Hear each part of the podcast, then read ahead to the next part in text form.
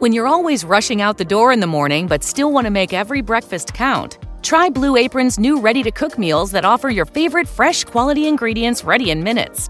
With 60 plus options each week, you can choose from an ever changing mix of high quality meat, fish, vegetarian, WW recommended, and wellness offerings.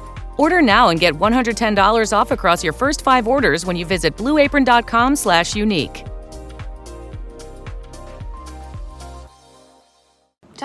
E benvenuti al penultimo venti letterario prima dell'estate. Uh, sono un po' sudata, ma accetterò anche questo di me stessa. Fa un caldo della Madonna qui a Milano, malgrado l'aria condizionata uh, non ce la si fa. Però ho per voi in realtà una scelta che mi piace molto, non so perché non ci avessi pensato prima, forse perché non ero nel mood, ma sono molto contenta. Dunque, il tema è innamoramento e ho per voi un libro che fonde due libri in realtà un romanzo di um, Eugenides, diciamo che si pronuncia così, Jeffrey Eugenides, diciamo, che è uno scrittore americano, di origini greche direi, che ha scritto Middlesex, Il giardino delle vergini suicide, non so se vi ricordate anche un film di Sofia Coppola, uh, è stato fatto su quel libro uh, con tutte queste sorelle bionde, vabbè, ve lo consiglio. Questo libro qui invece si chiama La trama del matrimonio, racconta la storia di due ragazzi negli anni Ottanta che si incontrano, si innamorano ed è tutta la loro, diciamo, è, è un normal people pre-normal people, un po' più forse sostanzioso di normal people. Perché ho pensato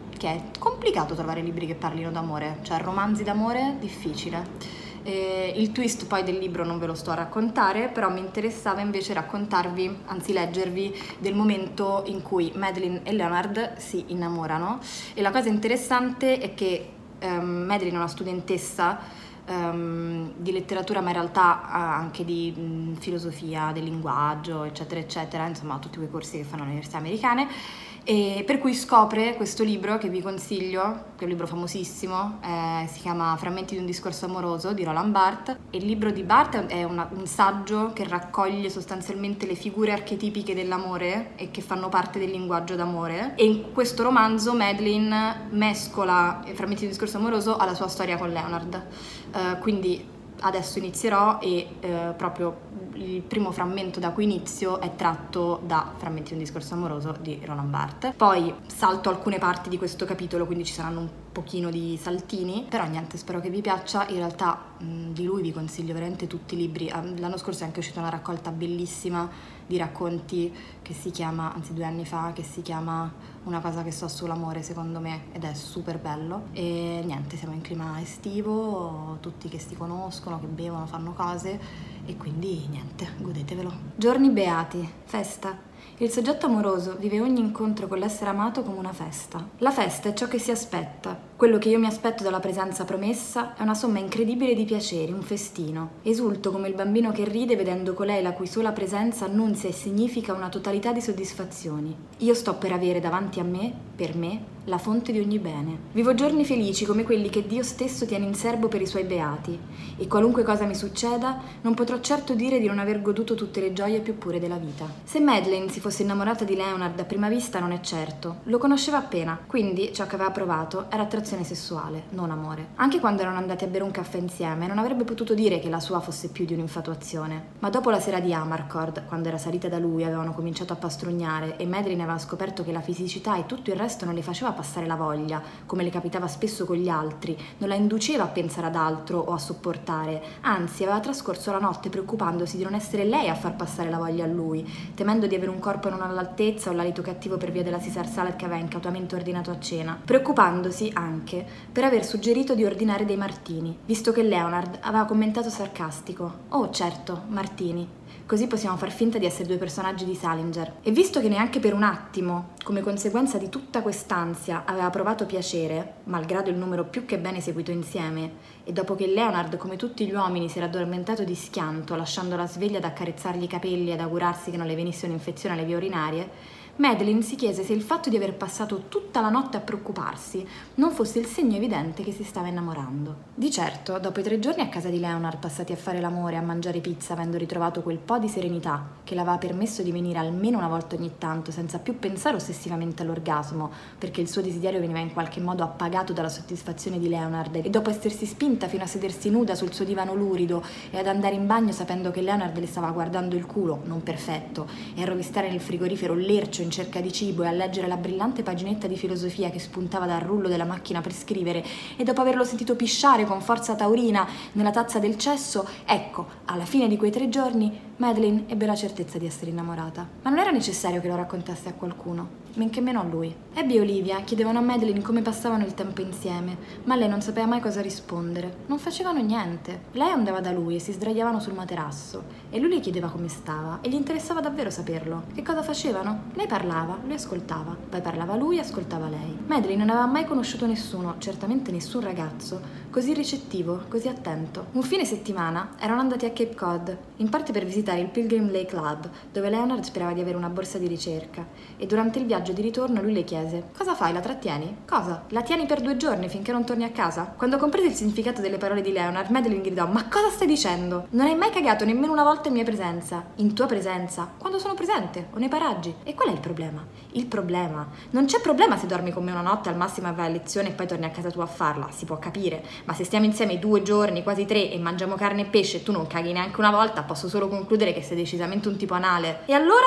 È una cosa imbarazzante, disse Madeline, ok? almeno per me lo è. Leonard la fissò inespressivo e disse: Disturba quando cago io? Ne dobbiamo proprio parlare? È un po' volgare. Ritengo che sia necessario. È evidente che quando siamo insieme tu non sei molto rilassata e io sono, o così credevo, il tuo ragazzo. E questo vuol dire, o dovrebbe voler dire, che sono la persona con cui dovresti essere più rilassata. Leonard uguale massima rilassatezza. Non era previsto che fossero i maschi a fare grandi discorsi, non era previsto che fossero loro a chiederti di aprirgli il tuo cuore. Invece questo ragazzo era così. Inoltre aveva detto che era il suo ragazzo, rendendo il loro rapporto ufficiale. Adesso, quando Madeline parlava, lui completava le sue frasi, come se la mente di lei fosse troppo lenta, come se non avesse la pazienza di aspettare che lei raccogliesse le idee. Improvvisava divagazioni sulle cose che Madeleine diceva, partendo per strane tangenti e facendo giochi di parole. Se lei gli diceva che doveva dormire, si arrabbiava e per giorni non si faceva sentire. E fu durante questo periodo che Madeleine capì appieno in che senso il discorso amoroso fosse di una solitudine estrema. La solitudine era estrema perché non era fisica, era estrema perché la provavi mentre eri con la persona amata, era estrema perché era dentro la sua testa, il più solitario dei luoghi.